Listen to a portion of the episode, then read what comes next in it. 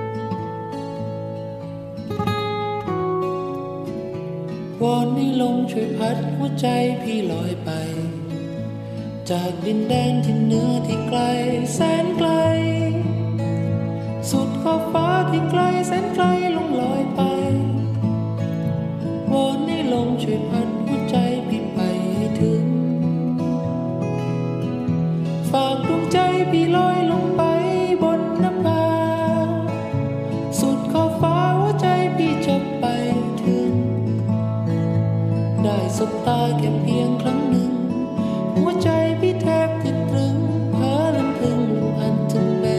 นูนน้อง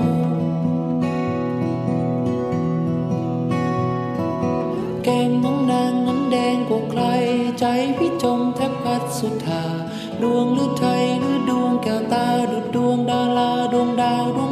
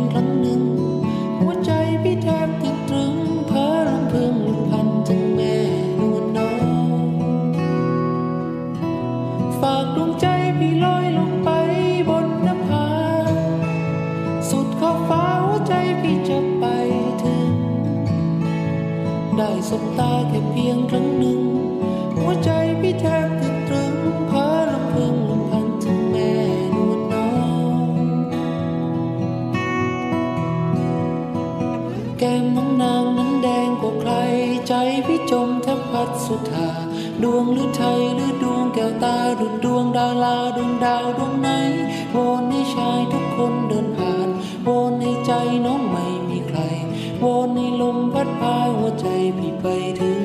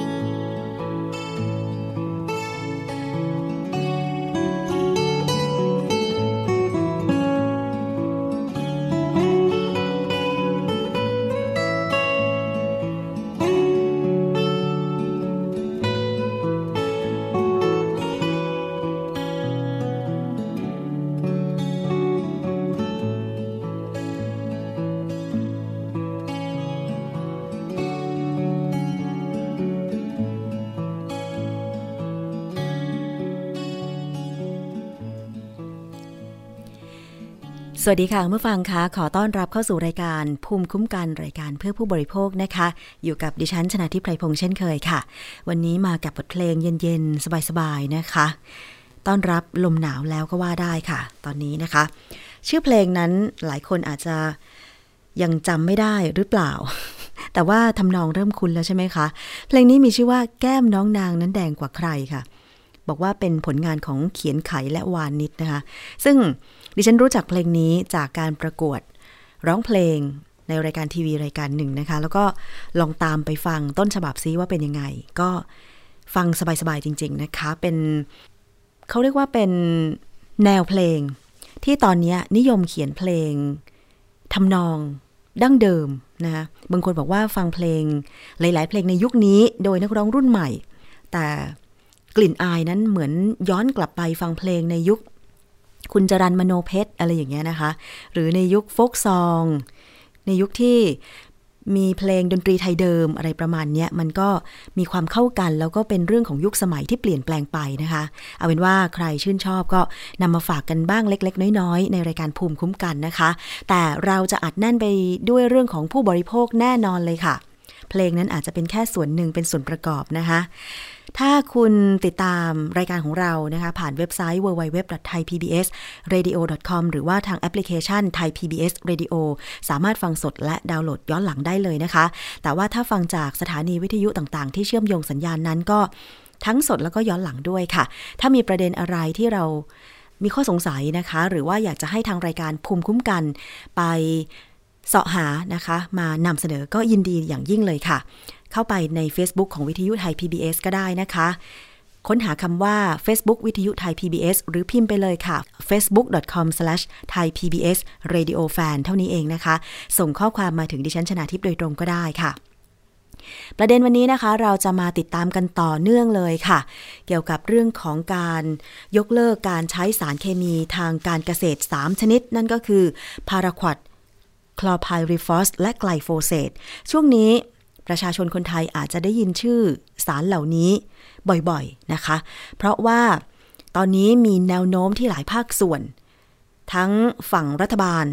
และคณะทำงาน ที่นำข้อมูลเรื่องของสารเคมีทางการเกษตร ความเป็นพิษ ความเป็นอันตรายมาถกเถียง มาพูดคุยกัน และแนวทางที่เราพอจะมองเห็นนั่นก็คือการยกเลิก การใช้สารเคมีเหล่านี้นะคะ ล่าสุดค่ะ รองนายกรัฐมนตรี และรัฐมนตรีว่าการกระทรวงสาธารณสุขนะคะ ก็ย้ำจุดยืนในการยกเลิกสารเคมีทางการเกษตรที่เป็นอันตรายต่อสุขภาพ 3 ชนิด พร้อมยืนยันนะคะ ไม่มีผลประโยชน์ใด ๆ และไม่มีนายทุนอยู่เบื้องหลัง ในการใช้สารทดแทนค่ะ นายอนุทินชาญวีรกูล รองนายกรัฐมนตรีนะคะ และรัฐมนตรีว่าการกระทรวงสาธารณสุข พร้อมด้วยบุคลากรทางการแพทย์ค่ะ มีการประชุมทางไกลผ่านวิดีโอ คอนเฟอเรนซ์นะคะ ร่วมกับนายแพทย์สาธารณสุข ผู้อำนวยการโรงพยาบาลทั่วประเทศ โดยแสดงจุดยืนที่ชัดเจนค่ะ ในการยกเลิกการใช้สารเคมีทางการเกษตร ที่เป็นอันตรายต่อสุขภาพ 3 ชนิด ทั้งพาราควอตคลอไพริฟอสและไกลโฟเซต คุณอนุทินนะคะ หวังว่าการแสดงจุดยืนของกระทรวงสาธารณสุข จะสื่อสารไปถึงคณะกรรมการวัตถุอันตราย ที่จะมีการประชุมในเร็ววันนี้ เพื่อให้คำนึงถึงผลกระทบต่อสุขภาพของประชาชนเป็นหลัก และก็ยังย้ำ ถึงกรรมการวัตถุอันตรายสองท่าน ของกระทรวงสาธารณสุข จะลงคะแนนยกเลิกสารเคมีดังกล่าวอย่างแน่นอน พร้อมกับยืนยันว่าไม่มีผลประโยชน์ใด ๆ ในการใช้สารอื่นทดแทน ซึ่งต้องเป็นสารเคมีที่ปลอดภัยต่อสุขภาพ และไม่มีนายทุนอยู่เบื้องหลังด้วยนะคะ เรื่องนี้ไปฟังรายละเอียดจากคุณอนุทินชาญวีรกุลค่ะ ขอให้ท่านได้รับข้อความที่ชัดเจนจาก วกเรา ชาวกระทรวงสาธารณสุขทุกคนว่าเราไม่เอาสารพิษนี้นะครับ ตัดสองเสียงของกระทรวงสาธารณสุขที่เป็นตัวแทนนะครับ ออกไปได้เลยว่าเขาจะสนับสนุนนะครับ ตัดไปเลยว่าเขียนไปเลยว่าสองเสียงที่เป็นตัวแทนของกระทรวงสาธารณสุข คือท่านปลัดกระทรวงสาธารณสุข และท่านเลขาธิการคณะกรรมการอาหารและยานะครับโหวตโนแน่นอนครับโหวตแบนสารพิษแน่นอน นะครับเป็นคำยืนยันเป็นมั่นเป็นเหมาะนะคะจากที่ประชุมของกระทรวงสาธารณสุขผ่านระบบวิดีโอคอนเฟอเรนซ์นะคะ ทางด้านศาสตราจารย์นายแพทย์ธีระวัฒน์ เหมะจุฑาหัวหน้าศูนย์วิทยาศาสตร์สุขภาพโรคอุบัติใหม่ โรงพยาบาลจุฬาลงกรณ์คาดหวังให้คณะกรรมการวัตถุอันตรายคำนึงถึงชีวิตประชาชน 66 ล้านคน และหากผลการประชุม มีมติยกเลิกการใช้สารเคมีทางการเกษตร ทั้ง 3 ชนิด จะมีผลห้ามนำเข้าส่งออกและผลิตตั้งแต่วันที่ 1 ธันวาคม 2562 เป็นต้นไป ซึ่งคนที่ซื้อมาแล้วเมื่อประกาศเป็นวัตถุอันตราย ไม่สามารถนำมาฟ้องร้องเรียกค่าเสียหายได้ และต้องนำส่งคืนหน่วยงานรัฐเท่านั้นนะคะ เรื่องนี้ไปฟังรายละเอียดจากศาสตราจารย์นายแพทย์ธีรวัตรค่ะ ผมคิดว่านะครับขณะนี้เราคิดว่า 66 ต่อ 29 66 นี่คือ 66 ล้านคน นะครับหมายความว่าชีวิตคนไทยทั้งประเทศจะขึ้นอยู่กับกำมือของ 29 คนนะครับถึง 29 คนนี้มีหนำซ้ำนะครับก็จะมีการลงมติรับอีกนะครับซึ่งผมไม่คิดว่าประชาชนคนไทยรับลักษณะนี้ได้ 29 คนกำชะตาชีวิตของคนไทยทั้งประเทศ ในขณะที่มีข้อมูล ไม่ว่าจะเป็นข้อมูลบาดเจ็บล้มตายนะครับในโรงพยาบาลต่างๆ ศาสตราจารย์นายแพทย์ธีรวัตรนะคะ ยังได้ย้ำถึงผลกระทบต่อสุขภาพ ว่าการลงพื้นที่พบมีการเสียชีวิตจากโรคเนื้อเน่า มะเร็งและพากินสัน และยังส่งผลต่อทารกในครรภ์จึงจำเป็นที่จะต้องยกเลิกสารเคมีทั้ง 3 ชนิดโดยเร็วที่สุดนะคะ นี่เป็นข้อมูลทางการแพทย์ค่ะ มาดูทางฝั่งของเกษตรกรกันบ้าง ชาวสวนยางพาราที่จังหวัดตรังนะคะ ก็เห็นด้วยค่ะ กับการยกเลิกการใช้สารเคมีอันตราย 3 ชนิด คือทั้งกำจัดวัชพืชต่างๆเนี่ยนะคะ เพราะเห็นว่าสารเคมีดังกล่าวอันตรายกับเกษตรกรและสัตว์เลี้ยง ขณะที่ร้านค้าจำหน่ายสารเคมีก็บอกว่า หากมีการยกเลิกจริง ก็พร้อมจะหยุดการขายนะคะ ชาวสวนยางพาราตำบลโคกหล่ออำเภอเมืองตรังค่ะ ที่ใช้สารเคมีกำจัดวัชพืชในสวนยางพารา ก็เห็นด้วยกับนโยบายที่รัฐบาลจะประกาศยกเลิกการใช้สารเคมีกำจัดวัชพืช 3 ชนิด ได้แก่พาราควอดไกลโฟเซตและคลอไพริฟอส เนื่องจากเกี่ยวข้องกับสุขภาพของประชาชน ชาวสวนยางบอกว่าสารเคมีดังกล่าวมีผลกระทบกับเกษตรกร พร้อมทั้งสัตว์เลี้ยงด้วย และสิ่งแวดล้อม ที่ผ่านมาเกษตรกรในพื้นที่ จะหลีกเลี่ยงใช้สารเคมีดังกล่าวกำจัดวัชพืช เพราะว่ารู้ถึงพิษภัยของสารเคมี และเห็นด้วยกับการยกเลิกครั้งนี้ ทางด้าน ผู้ประกอบการนะคะ นายวีระตระกูลรำ ผู้จัดการบริษัทรังมาเลเซีย เทคโนโลยีการเกษตรจำกัด ซึ่งเป็นตัวแทนจำหน่ายปุ๋ยเคมีรายใหญ่ของจังหวัดตรังค่ะ บอกว่า ทางร้านได้จำหน่าย สารเคมีทั้ง 3 ชนิดมาประมาณ 30-40 ปีแล้ว หากใช้สารเคมีตัวอื่น แทนสารเคมีทั้ง 3 ชนิดนี้นะคะ ก็ต้องหาตัวอื่นมาทดแทน หากจะยกเลิกจริง ทางร้านก็ไม่ได้รับผลกระทบ แล้วก็ยินดีพร้อมจะไป และก็ยินดีนะคะ พร้อมที่จะปฏิบัติตาม แต่มุมมองส่วนตัวก็มองว่าผู้ที่ได้รับผลกระทบโดยตรง อาจจะเป็นเกษตรกร สวนปาล์มน้ำมัน และก็สวนยางพาราค่ะ เกษตรกรแปลงใหญ่ ซึ่งอาจจะมีความจำเป็นต้องใช้สารเคมีดังกล่าว นี่เป็นคำยืนยันบางส่วนจากผู้ประกอบการนะคะ ร้านจำหน่ายสารเคมีที่จังหวัดตรังค่ะ เกษตรกรท่านอื่น ๆ ถ้าฟังอยู่ก็แสดงความคิดเห็นกันได้นะคะ คือก็เข้าใจแหละค่ะว่าการทำเกษตรแปลงใหญ่เช่น ไร่อ้อยเป็นร้อยร้อยไร่เนี่ยวัชพืชมันก็ชอบใช่ไหมคะ มันก็หญ้ามันก็ขึ้นแซมกับต้นอ้อยอะ่ะแล้วพื้นที่กว้างใหญ่มหาศาลขนาดนั้น ถ้าไม่ใช้สารเคมีในการกำจัดวัชพืชเลยเนี่ย ก็อาจจะต้องเหนื่อยหน่อยในการตัดหญ้าใช่ไหมคะ แต่ทีนี้ถ้าเกิดว่า รัฐบาลบอกว่าจะมีสารอะไรมาทดแทน คุณคิดว่าจะดีหรือไม่นะคะ แล้วก็เกษตรกรจะปรับตัวอย่างไร ซึ่งเรื่องนี้ทางฝั่งของรัฐบาลนะคะก็ต้องมีหน้าที่ในการที่จะหาสารมาทดแทนโดยเร็ว แล้วที่รัฐมนตรีว่าการกระทรวงสาธารณสุข คุณอนุทินก็ย้ำว่า สารที่จะนำมาทดแทนพาราควอดไกลโฟเซตและคลอไพริฟอสนั้นเนี่ย ก็ต้องเป็นสารที่ไม่มีความเป็นพิษ แต่ ก็มีเสียงวิพากษ์วิจารณ์อีกนั่นแหละค่ะว่า ถ้าจะหาสารมาทดแทนเนี่ย มันจะเป็นผลประโยชน์ของใครไหมนะคะ ใครจะเป็นผู้ได้รับผลประโยชน์ มาดูข้อมูลจากร้านขาย สารเคมีเกษตรกันบ้างค่ะทำให้เราอาจจะพอมองเห็นภาพนะคะว่า ตอนนี้สารเคมีตัวไหน พอที่จะนำมาใช้แทนสามสารอันตรายนี้ได้บ้าง ถ้าเกิดว่ามีคำสั่ง แบนทั้งพาราควดไกลโฟเซตและคลอไพริฟอสต้องหาสารเคมีตัวอื่น มาทดแทน แล้วมันจะดีกว่าเดิมจริงหรือไม่ หรือเป็นเพียงผลประโยชน์ที่ผลัดกันช่วงชิงของผู้ผลิตสารเคมีนะคะ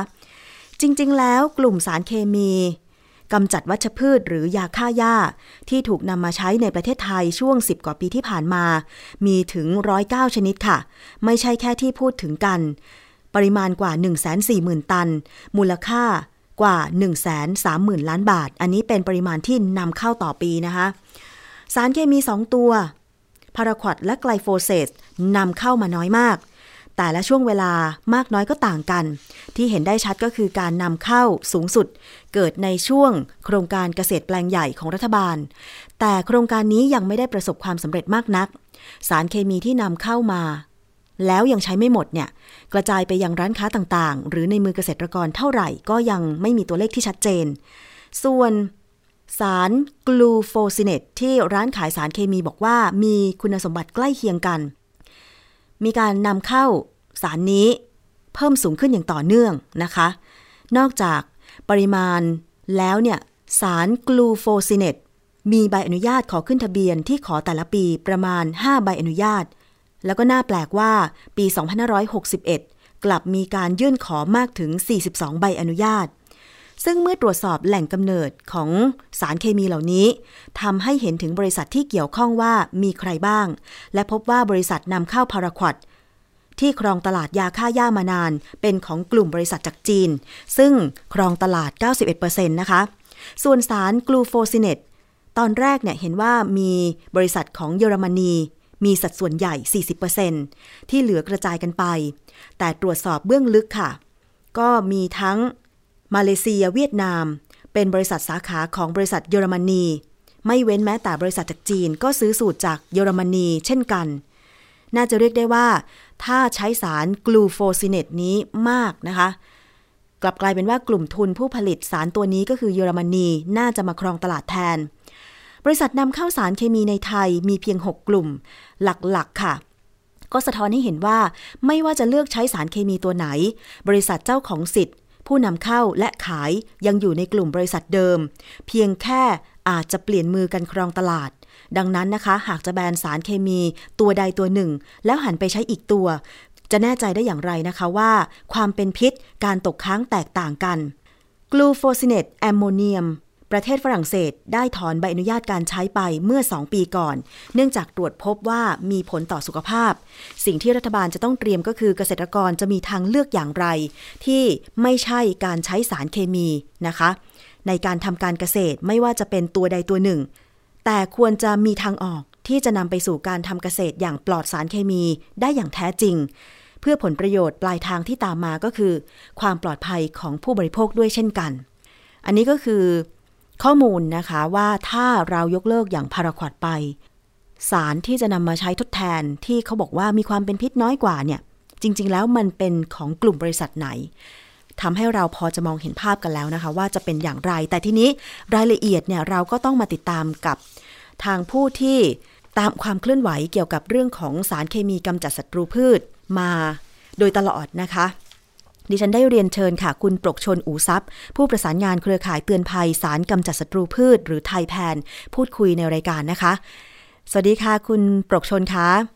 สวัสดีค่ะ คุณชนาทิพย์ค่ะ ค่ะ ขอบคุณมากเลยนะคะ วันนี้ให้เวลากับรายการภูมิคุ้มกันรายการเพื่อผู้บริโภคนะคะ ดิฉันเองอ่านข่าวเรื่องนี้มาโดยตลอด แล้วก็มองเห็นว่าตอนนี้เหมือนมีแนวโน้มที่ดี ว่าทางฝั่งของรัฐบาลเอง ก็ น่าจะเห็นด้วยกับการยกเลิกการใช้สารเคมีนี้ เพียงแต่ว่าต้องรอการประชุมของคณะกรรมการวัตถุอันตรายเท่านั้นใช่ไหมคะ คุณปรกชนหรือยังไง ใช่ค่ะ โดยแนวโน้มเนี่ยทางรัฐบาลนะคะ โดยเฉพาะหลายพรรคการเมืองที่ที่ที่กำกับกรมหรือว่ากระทรวงที่เป็นเป็นส่วนหนึ่งของคณะกรรมการวัตถุอันตรายเนี่ยก็ยืนยันนะคะ ว่าเห็นด้วยกับการที่จะต้องแบนทั้งสามสารทั้งสามชนิดค่ะ ก็รอรอคณะกรรมการวัตถุอันตรายอ่าที่จะประชุมคาดว่าจะมีการประชุมภายในภายในวันที่ 27 เดือนนี้ค่ะ ค่ะ สัดส่วนของคณะกรรมการวัตถุอันตราย พอจะมีรายละเอียดไหมคะว่ามาจากหน่วยไหนบ้างนะคะเอ่อมีอยู่ค่ะ แต่ว่าตัวจริงๆ คือตอนนี้เนี่ยอ่าภายใต้ของตัวคณะกรรมการวัตถุอันตรายเนี่ย มันจะเป็นสัดส่วนของเอ่อข้าราชการเนี่ยอยู่เอ่อ19 ที่นั่งนะคะ แล้วก็เป็นเป็นของเอ่อ ผู้ทรงคุณวุฒิเนี่ยค่ะ อีก10ที่นั่งค่ะค่ะ ซึ่งผู้ทรงคุณแล้วก็วุฒินี่ก็มาจากฝั่งของภาคประชาชนด้วยหรือเปล่าคะ หรือว่าความเชี่ยวชาญเฉพาะด้านเอ่อมีทั้งสองสองส่วนค่ะเอ่อส่วนหนึ่งเนี่ยจะเป็นเป็นผู้เชี่ยวชาญเฉพาะด้านค่ะห้าท่านอีกห้าท่านเนี่ยจะเป็นเอ่อองค์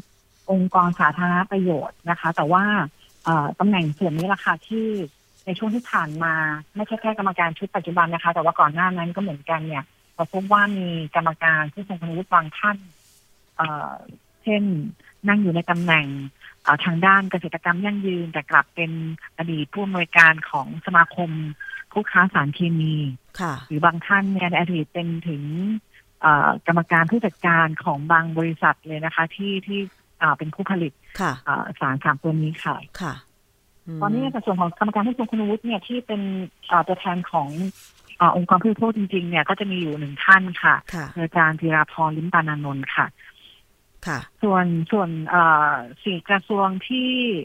ที่เอ่อแต่ละพักออกมาสนับสนุนการแบนเนี่ยนะคะค่ะก็จะมีสัดส่วนอยู่พอสมควรค่ะ เช่นเอ่อกระทรวงสาธารณสุขเนี่ยเอ่อในกรรมการชุดปัจจุบันเนี่ยจะมีอยู่สี่ที่นั่งนะคะ แล้วก็มีของกระทรวงเกษตรอยู่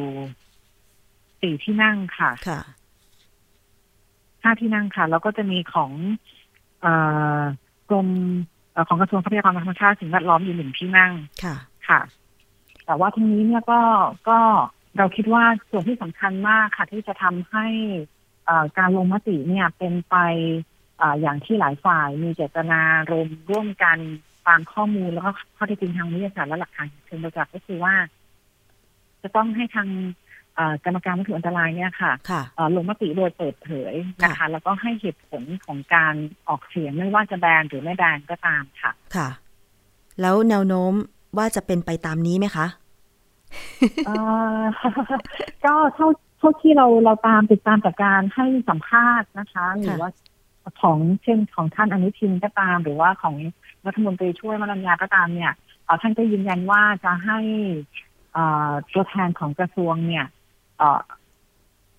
ยืนยันว่าควรจะเป็นการลงมติโดยเปิดเผยอืมค่ะค่ะทีนี้เราก็ต้องติดตามวันประชุมจริงกันอีกครั้งหนึ่งค่ะ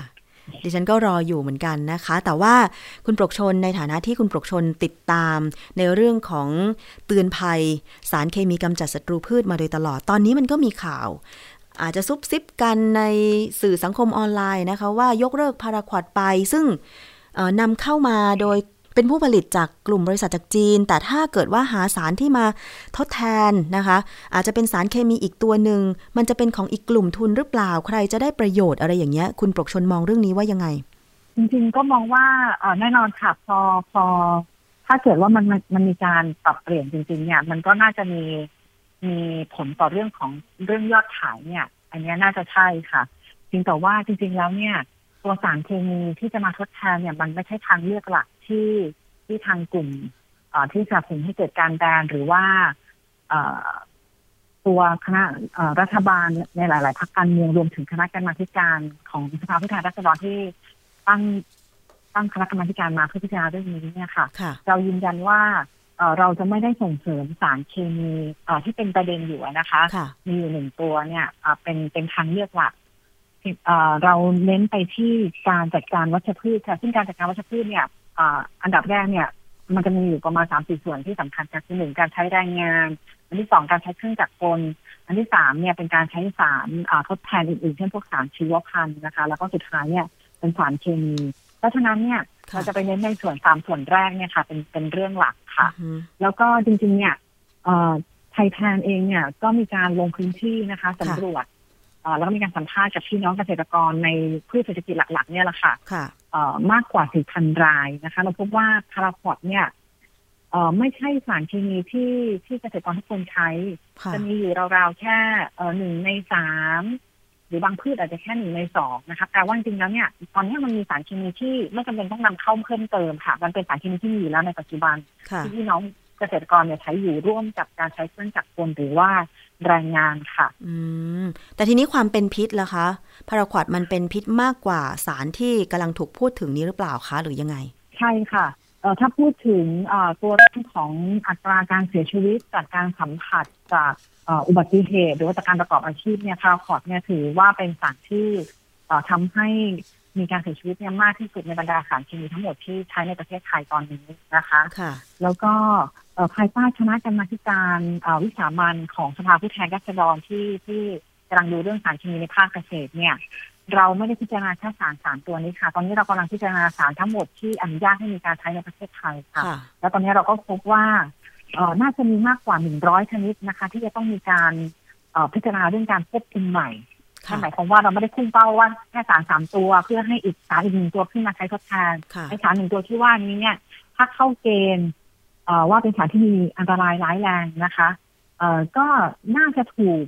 แบนในเร็วๆนี้เช่นกันค่ะ เพราะฉะนั้นเนี่ยตอนนี้สิ่งที่เราพยายามพยายามทำกันก็คือว่าทำให้สารเคมีที่ ที่เราจะนำเข้ามาใช้ในประเทศไทยเนี่ยมีความปลอดภัย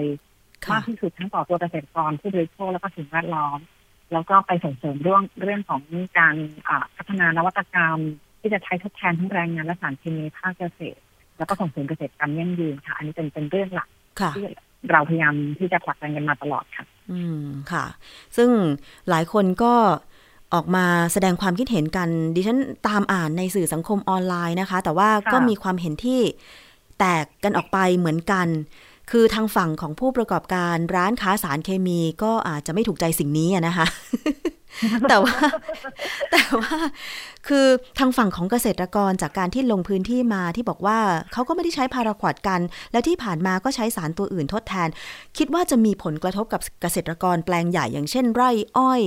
ไร่มันสำปะหลัง สวนยางพาราอะไรอย่างนี้ไหมคะ คือจะบอกคุณปรกชนว่าดิฉันเองอะ่ะ ก็เป็นชาวสวนคนหนึ่งเหมือนกัน คือมีมีสวนผลไม้ สวนลำไยอะไรอย่างเงี้ยนะคะ ที่ผ่านมาเนี่ย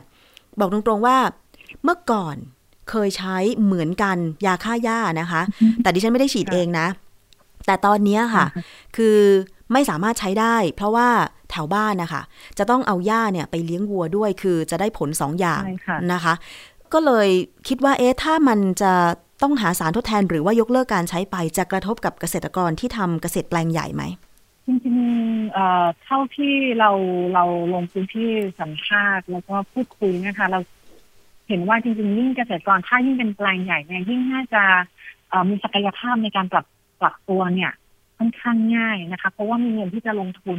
ทั้งในเรื่องของการใช้ เครื่องจักรกลนะคะ หรือว่าวิธีอื่น ๆ เนี่ย ค่อนข้างจะขยับได้ง่ายมากกว่าเกษตรที่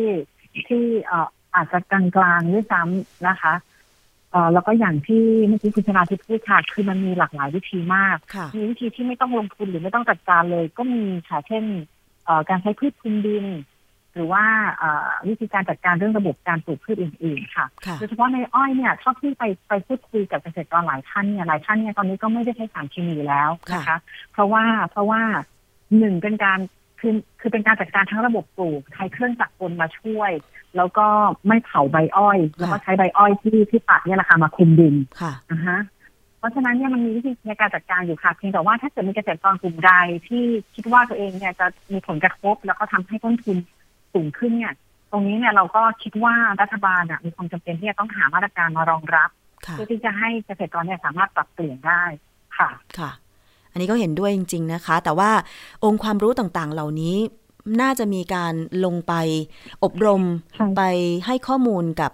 คนที่เป็นเกษตรกรตัวจริงด้วยเนาะเพราะว่าเท่าที่เห็นนะที่ผ่านมาค่ะ เมื่อเดือนที่แล้ว ดิฉันก็กลับบ้านไปไปดูแลสวนนะคะ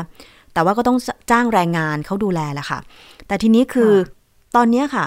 จากโครงการของกระทรวงเกษตรและสหกรณ์ที่มีการไปอบรมการใช้สารเคมี ดิฉันก็ถามพี่คนที่มารับจ้างเนี่ย บอกว่าจะต้องไปอบรมวันไหนวันจันทร์ แล้วเขาก็บอกว่า เพิ่งจะได้ไปอบรม ดิฉันก็ถามว่าแล้วคิดเห็นเป็นยังไงเขาบอกว่า ก็เขาให้ไปอบรมก็ดี อันนี้คือเขาเป็นคนที่มีอาชีพรับจ้าง รวมถึงรับจ้างพ่นสารเคมีด้วยนะคะก็ก็เลยได้แลกเปลี่ยนพูดคุยกันว่าถ้าพี่จะต้องไปสอบเกี่ยวกับความรู้เรื่องการใช้สารเคมีเขาคิดว่ายังไง เขาก็บอกว่าก็ดีนะ เพราะว่าตัวเขาเองต้องทำอาชีพด้านนี้มาโดยตลอดอย่างเงี้ยค่ะ คุณปกชนเห็นว่าเป็นยังไง คือจริงๆต้องบอกว่าเห็นด้วยทั้งที่ทั้งที่ ผู้รับจ้างฉีดต้นพูดถึง แล้วก็ที่คุณชนาทิพย์พูดค่ะคือ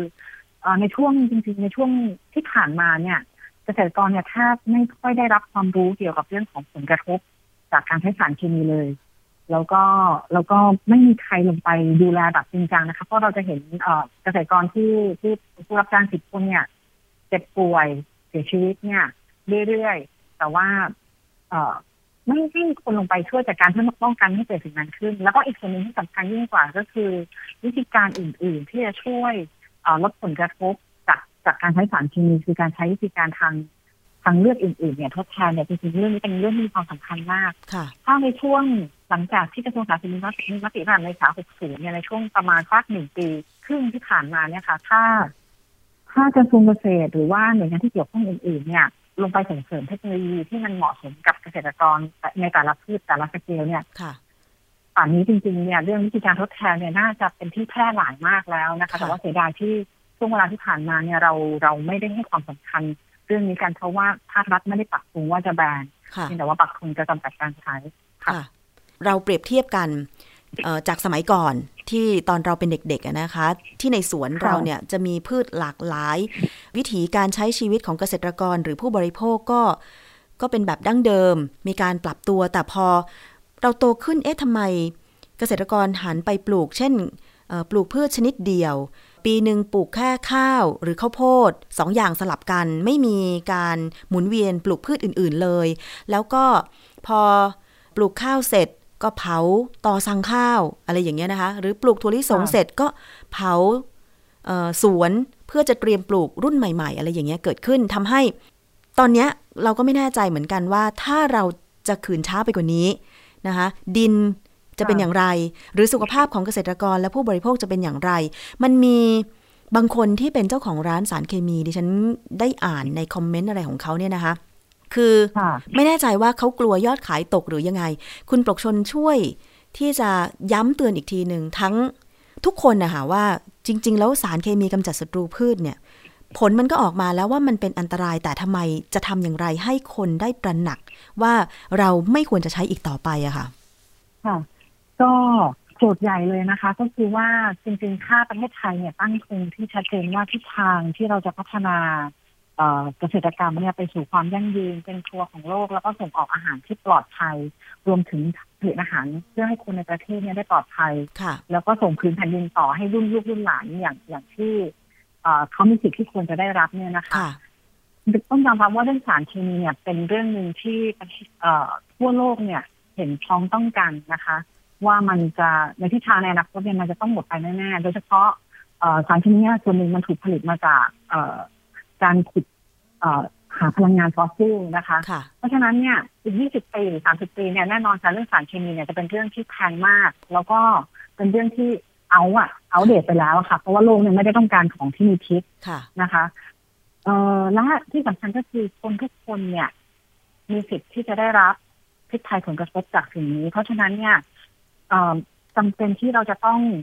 มองภาพในอนาคตเนี่ยให้ตรงกัน แล้วก็ส ร้างแนวทางไปในทิศทางที่สอดคล้องกันนะคะ ไม่ว่าจะเป็นเอ่อผู้ค้าขาย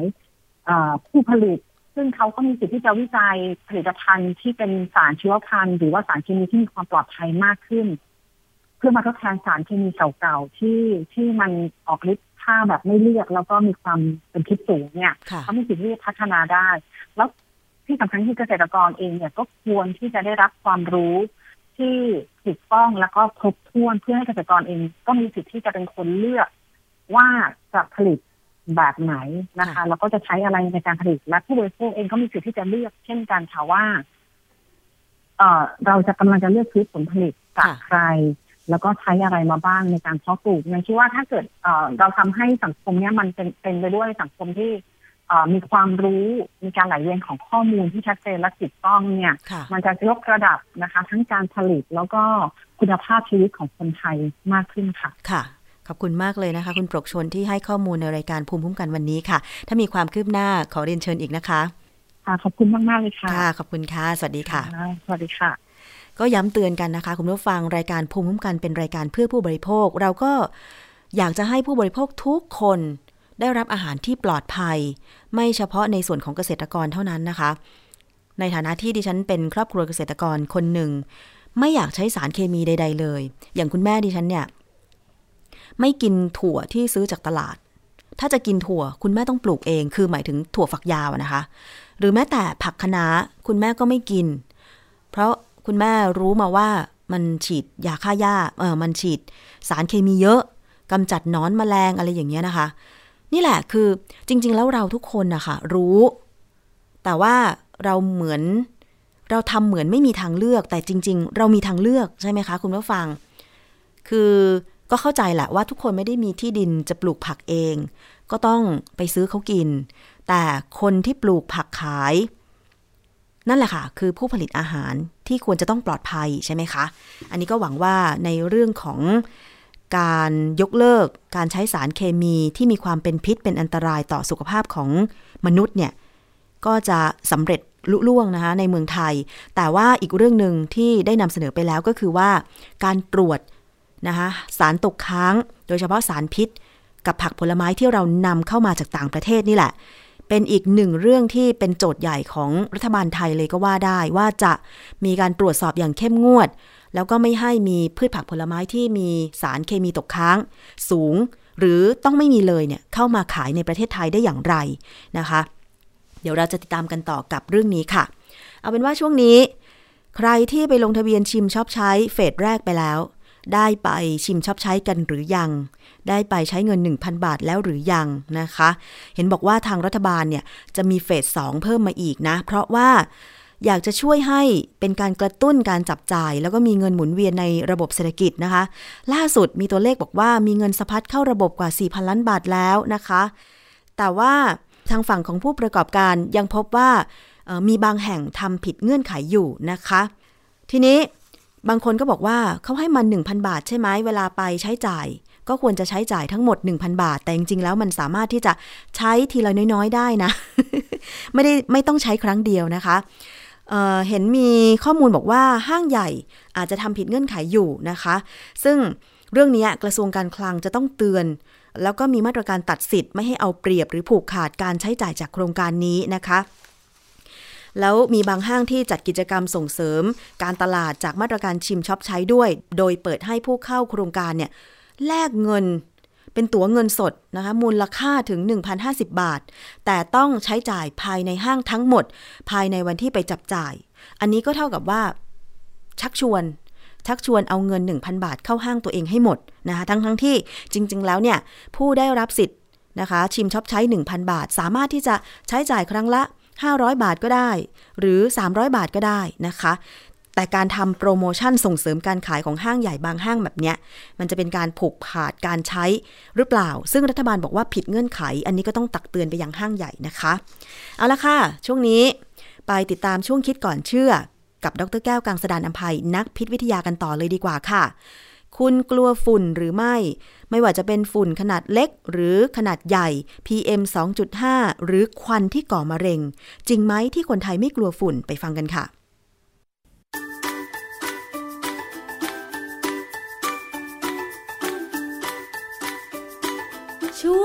คิดก่อนเชื่อ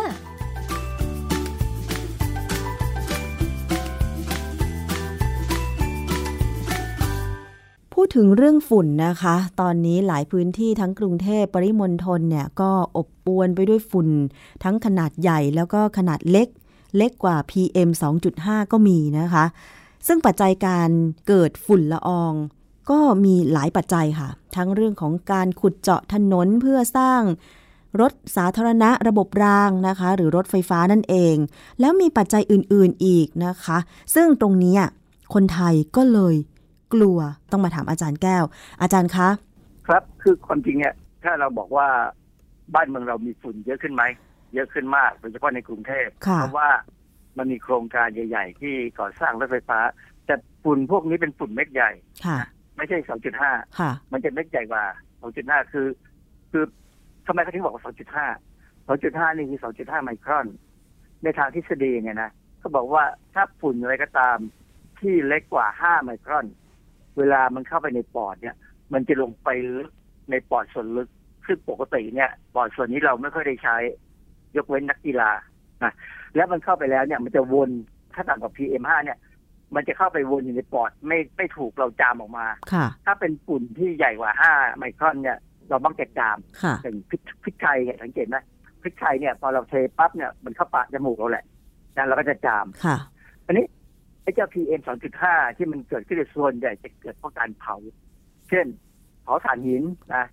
เผาถ่าน เผาใบไม้ เผากระดาษ กระดาษเงินกระดาษทองอะไรพวกเนี้ย เครื่องยนต์ดีเซลเผาไหม้อะไรอย่างนี้ใช่ไหมคะ ใช่ ถูกต้องฮะ อันนี้คือเผาพวกเชื้อเพลิง ค่ะ เวลาเผาเนี่ย เมื่อไหร่ก็ตามถ้าเผาแล้วมีควันและมีฝุ่นควันทุกอย่างที่เกิดขึ้นจะมีสารก่อมะเร็งทั้งนั้น ค่ะ นี่เป็นความจริงเลยที่เขาพิสูจน์แล้วว่า ทุกครั้งที่มีควันไม่ว่าจะขาวดำแดงอะไรก็ตามเนี่ยนะค่ะ มันจะมีสารก่อมะเร็งเกิดขึ้นมา เพราะมันเผาการที่เกิดควันเป็นเพราะมันเผาไม่ไม่สมบูรณ์อ๋อพวกไฮโดรคาร์บอนนะพวกสารที่เป็นไฮโดรคาร์บอน หรือกระดาษก็เป็นไฮโดรคาร์บอนอาหารก็เป็นไฮโดรคาร์บอนนะ ใบไม้ก็เป็นไฮโดรคาร์บอน พวกเนี้ยถ้าเผาไม่ไม่สมบูรณ์คือออกซิเจนไม่พอ หรือความร้อนไม่สูงพอเนี่ยมันจะกลายเป็นควัน และในควันเนี่ยจะมีสารอะไรเต็มไปหมดรวมทั้งสารก่อมะเร็ง คือถ้ามันเผาไหม้สมบูรณ์ มันก็จะกลายเป็นเปลวไฟใช่ไหมคะ มันจะได้ความร้อนนะกับน้ำเป็นหลักเปลวไม่เปลวนี่ขึ้นอยู่กับว่าเป็นเชื้อเพลิงพวกไหนก็อย่างเช่น เวลาเราเผาใบไม้แห้งอย่างเงี้ย ตอนแรกๆพอจุดไม่ขีดไปปุ๊บ มันก็ก่อให้เกิด ควันก่อน แล้วพอมันถึงจุดหนึ่งที่มันร้อนพอ มันก็จะกลายเป็นเปลวไฟ อันนี้คือเผาไหม้สมบูรณ์ใช่ไหมคะอาจารย์ถ้าตอนนั้นจะสมบูรณ์ แต่พอมีขี้เท่าขี้เท่าเนี่ยจะเป็นตัวที่ไปป้องกันไม่ให้อากาศเข้าไปคราวนี้มันจะเริ่มเป็นควันที่หนาขึ้นอ๋ออาจารย์พูดถึงการเผาไหม้ไม่สมบูรณ์ แล้วก็แบบเวลาก่อไฟย่างไก่หรือปิ้งหมูอะไรอย่างเงี้ย แล้วมันเกิดควันขโมงนะ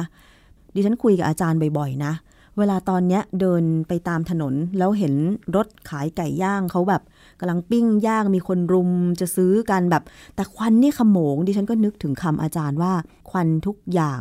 มีสารก่อมะเร็งทำให้ไม่กล้าซื้อไปเลยอาจารย์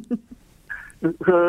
คือถ้ากินอาหารที่มีสารก่อมะเร็งพวกนี้ต้องกินผักผลไม้ให้เยอะๆนะเพื่อเอามันเข้าไปช่วยแต่นี่รถขายไก่ย่างเนี่ยกำลังเขาฉลาดมากเขาใช้วิธีไปซื้อพัดลม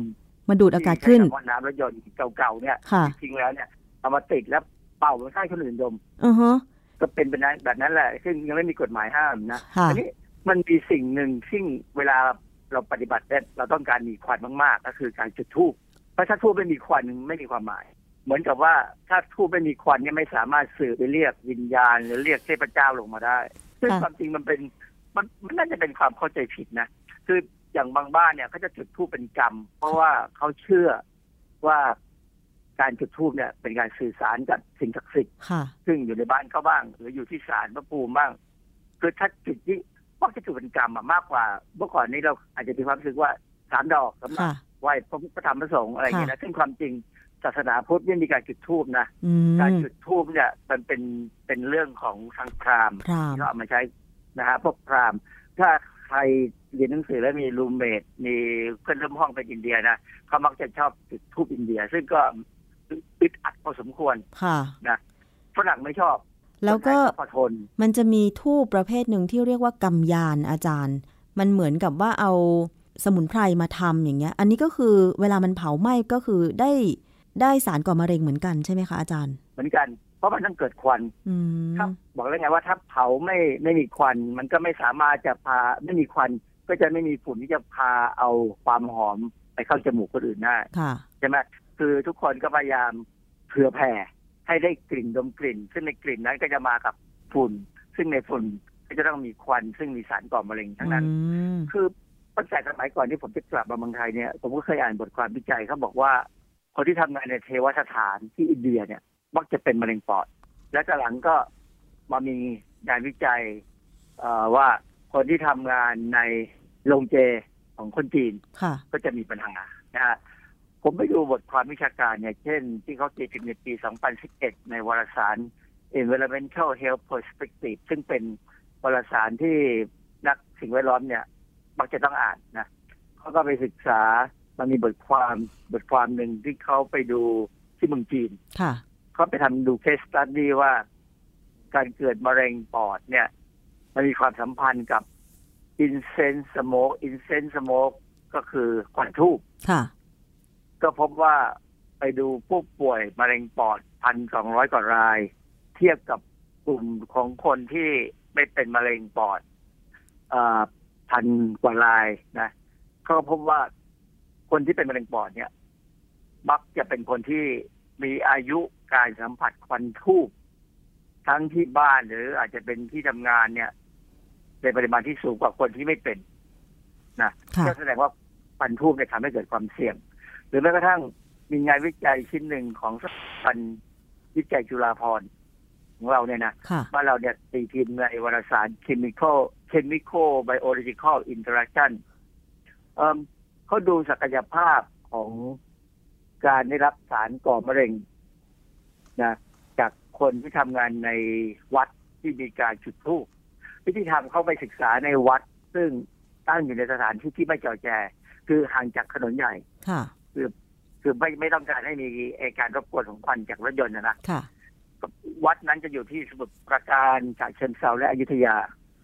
เข้าไปศึกษาเจ้าหน้าที่ในวัดเนี่ย ประมาณสี่สิบคน แล้วก็มีกลุ่มของคนที่เป็นกลุ่มกลุ่มควบคุม ซึ่งไม่ได้ทำงานในวัด แล้วก็อยู่ในสถานที่ที่ไม่มีควันอะไรพวกนี้นะแต่ คืออยู่ในสถานที่ค่อนข้างสะอาดเนี่ยอีกยี่ห้าคน อันนี้เป็นกลุ่มอาสาสมัครชายหญิงเหล่านี้จะไม่สูบบุหรี่อายุประมาณสิบแปดถึงสี่สิบปี เวลาเข้าไปเข้าการศึกษาดีมากเลยเขาเอาเครื่องเก็บตัวอย่างอากาศเนี่ยไปติดตัวอาสาสมัครด้วยเครื่องเก็บตัวอย่างอากาศเนี่ยจะอยู่สูงจากดินประมาณเมตรครึ่งและติดอยู่นั่นแหะประมาณแปดชั่วโมง คนพวกนี้ทำงานในวัดที่มีการจุดธูปเนี่ย ก็จะทำงานประมาณแปดชั่วโมงเหมือนกัน กับคนที่อาสาสมัครที่ไม่ทำงานก็แปดชั่วโมง แล้วเขาก็เก็บตัวอย่างเลือดและปัสสาวะมาตรวจ คือไอ้เครื่องเก็บควันเนี่ย พอครบครบแปดชั่วโมงเขาก็เอาเอาอุปกรณ์ที่มันเป็นซิกกรองเนี่ยไปตรวจวัดสารก่อมะเร็งก็เจอแน่ๆ เพราะว่าในควันในวัดคือเคยไปวัดอย่างสมมติอย่างแถวบ้านผมนะ ก็ใกล้ไปหน่อยไม่มากก็มีวัดไร่ขิง ค่ะโอ้วัดไร่ขิงนี่คนไปจุดทุกจุดเทียนกันเป็นประจำเยอะมาก คือเวลาเขาตรวจวัดควันที่ไอ้เครื่องเก็บอากาศเนี่ยมันเอาไปตรวจก็เจอสารก่อมะเร็งแน่ๆอยู่แล้ว แล้วเขาก็ไปตรวจเลือดของคนที่ทำงาน ก็เจอว่าคนที่ทำงานในวัดที่มีการจุดธูปเนี่ย ก็จะมีสารก่อมะเร็งในเลือดและในปัสสาวะเนี่ย สูงกว่าคนที่ไม่ได้ทำงานค่ะ อันนี้ก็เป็นการยืนยันอะว่าใครที่ทำงานเสี่ยงพวกเนี้ยก็จะมีความเสี่ยง ที่อาจจะเป็นโรคหลาย ๆ โรคโดยเฉพาะโรคมะเร็งอ๋ออาจารย์ค่ะจะเล่าให้ฟังค่ะ เมื่อประมาณเดือนกันยายน ดิฉันมีโอกาสไปวัดแห่งหนึ่งในฉะเชิงเซาไม่เอ่ยชื่อวัดก็แล้วกันเนาะแต่ดังมากอะค่ะครับนั่นแหละปันถึงเลยปันคลุ้งเลย ใช่ถึงแม้ว่าเขาวัดอะไรถึงแม้ว่าเขาจะมีโบสถ์แห่งใหม่ให้ประชาชนเข้าไปไหว้พระนะคะ แต่ว่า ก็ยังให้ประชาชนจุดธูปเหมือนเดิม ซึ่งดิฉันน่ะเข้าไปแล้วแบบพอเอิญว่าวันนั้นไม่ได้เอาหน้ากากใส่ไปนะคะ แต่ว่ามีผ้าเช็ดหน้า ก็ต้องปิดจมูก แล้วก็ไปบูชา ดอกไม้ทูบเทียน ไปไหว้พระ แต่ทูบของดิฉันไม่ได้จุดค่ะ ดิฉันก็ปักไปทั้งดอกแบบนั้นเลยนะคะ ไม่ได้จุด แต่เทียนอะจุด แล้วก็นำดอกไม้ไปวางแล้วก็ไหว้พระ อันเนี้ย อาจารย์คิดว่าเราจะสื่อสารไปให้วัดหรือเทวสถานหรือโรงเจได้ยังไงดีว่า ควรที่จะกำหนดไหมว่า คนที่ไปไหว้ หรือรณรงค์ไหมคะว่า เราไม่ควรจะจุดทูบอีกต่อไปอย่างเงี้ยค่ะอาจารย์ ความจริงควรจะรณรงค์นะค่ะกรมที่ดูแลมลพิษกรมควบคุมมลพิษ เออเขาควรจะรณรงค์แต่เขายังไม่ได้ทำเพราะว่าเขามีอย่างอื่นต้องทำเยอะมั้งคือเวลาผมไปวัดที่ที่คุณชนาทิพย์ไปเนี่ยนะ ผมก็ไปมาสี่ห้าครั้งนั่นแหละผมก็ยกมือไหว้หน้าโบสถ์ผมไม่ซื้ออะไรเลยยกมือไหว้หน้าโบสถ์แล้วก็รอคนอื่นที่เขามาด้วยเขาจะเดินเข้าไปสุดสันทิศบอกไม่ได้มาฝากผมนะเพราะผมอยู่ข้างนอกค่ะ ผมไม่เข้าไปไม่ว่าวัดไหนก็ผมก็ไม่เข้าไป และผมก็ไม่จุดทูบจุดเทียนเพราะผมถือว่าผมเป็นพุทธผมไม่ใช่คนที่นับถือฮินดู หรือนับถือศาสนาที่ต้องใช้ควันสื่อสารกับเทพเจ้าหรือพระเจ้า คือคือผมเชื่อเรื่องวิญญาณนะไอ้นี่ส่วนตัว แต่ผม ก็ไม่ต้องการจะติดต่อ ค่ะ ผมว่าต่างคนต่างอยู่ เพราะนั้นก็จะได้ไม่มีอะไรต่อกัน ค่ะก็มีงานวิจัยอีกค่อนข้างเยอะเลยนะแล้วบางงานวิจัยเนี่ยเขาบอกว่า ถ้าผู้หญิงท้องเนี่ย ได้รับควันทูบเข้าไปเนี่ย จะมีมักจะมีปัญหาเกี่ยวกับความดันโลหิต อืม ยังไงคะจะยิ่งเพิ่มสูงขึ้นเหรอคะความดันโลหิตสูงขึ้นารถ้าเป็นคนระหว่างท้องทำไมหรือคะว่าอาจารถ้าย์ก่อนจะคลอดเนี่ย ความดันจะสูงความดันสูงตอนคลอดที่ยิ่งไม่ดีนะ เพราะว่าเลือดมันจะออกค่ะถ้าถ้าความดันสูงและเลือดออกเนี่ย มันจะหยุดยากนะถ้าเขาไปศึกษา คือผลการศึกษาของผู้หญิงท้องเนี่ยโดยเฉพาะผู้หญิงที่ไม่สูบบุหรี่ หรือไม่ได้ควันบุหรี่มือสองเนี่ย ยิ่งชัดใหญ่เลยว่าถ้าเขาไปได้กลิ่นควันทูบมาเป็นประจำเนี่ยนะเขาจะมีความดันโลหิตสูง เพราะฉะนั้นอันนี้ก็เป็นเรื่องหนึ่งที่ว่า เราน่าจะต้องรณรงค์เพราะว่าถ้าควันทูบมีสารก่อมะเร็งเนี่ยนะค่ะสารก่อมะเร็งบางอย่างทำให้เด็กในท้องเนี่ย ผิดปกติได้นะเพราะมันมันไปรบกวนอะไรหลายๆอย่างในกับเด็กและเด็กในท้องเนี่ยไวกับทุกอย่างค่ะเขากำลังกำลังแบ่งเซลล์ที่จะโตขึ้นมา อาจารย์แล้วควันทูบเนี่ย ถ้าคนทั่วไปที่ไม่ได้ท้องสูดเข้าไปเนี่ย จะมีโอกาสความดันโลหิตสูงไหมอาจจะสูงขึ้นจากปกติอะไรอย่างเงี้ยค่ะ มันก็เป็นสารพิษในอากาศที่ทำให้เกิดโรคที่เราเรียกว่า degenerative disease หรือโรคแห่งความเสื่อมของของสภาพร่างกายค่ะ คือคนที่ได้ควันพวกนี้ไปมาก ๆ เนี่ย ความเสี่ยงต่อการเป็นไอ้โรคถุงลมโป่งพองก็สูงขึ้น ถ้าถุงลมไม่ค่อยดี การหายใจไม่ค่อยดี มันก็ต้องหายใจแรงขึ้นพอหายใจแรงขึ้น ความดันโลหิตมันขึ้นตามอยู่แล้ว ค่ะ โดยธรรมชาติ มันมันจะต่างกับคนที่หายใจแรงเพราะออกกำลังกาย ค่ะ คือช่วงออกกำลังกายเนี่ยความดันมันขึ้นแน่ๆแต่พอเราหยุดปั๊บเนี่ยร่างกายก็ค่อยๆกลับกลับลงมาหัวใจก็เต้นช้าลงความดันก็จะลดต่ำลงมาดังนั้นผมเห็นเพื่อนบางคนที่สถานแบบเนี้ยปฏิบัติเสร็จออกไปอัดบุหรี่ผมก็ว่าเออสงสารเขานะเขาติดแต่เขาก็พยายามออกกำลังกาย ก็หวังว่าเขาคงจะไม่เป็นไร แต่ว่าอันนั้นเขาเป็นไรแน่อันตรายก็จะอันตรายกว่าพวกผมซึ่งไม่สูบบุหรี่ค่ะ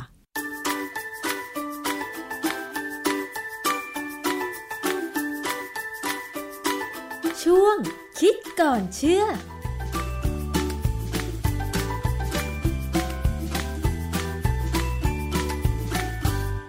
ละนั่นก็คือช่วงคิดก่อนเชื่อกับดรแก้วกังสดานนภัยนักพิษวิทยานะคะ ติดตามประเด็นเหล่านี้ได้ในรายการภูมิคุ้มกันค่ะนำงานวิจัยข้อมูลทางวิทยาศาสตร์มาพูดคุยกัน แสดงข้อมูลเพื่อให้เห็นข้อเท็จจริง แล้วเราจะได้ระวังตัวในการบริโภคหรือว่าใช้ชีวิตค่ะ วันนี้รายการภูมิคุ้มกันหมดเวลาลงแล้วนะคะ ขอบคุณสำหรับการติดตามรับฟัง ดิฉันชนะทิพไพรพงศ์ลาไปก่อน สวัสดีค่ะ ติดตามรับฟังรายการย้อนหลังได้ที่เว็บไซต์และแอปพลิเคชันไทย PBS Radio ไทย PBS ดิจิทัล Radio วิทยุข่าวสารสาระ เพื่อสาธารณะและสังคม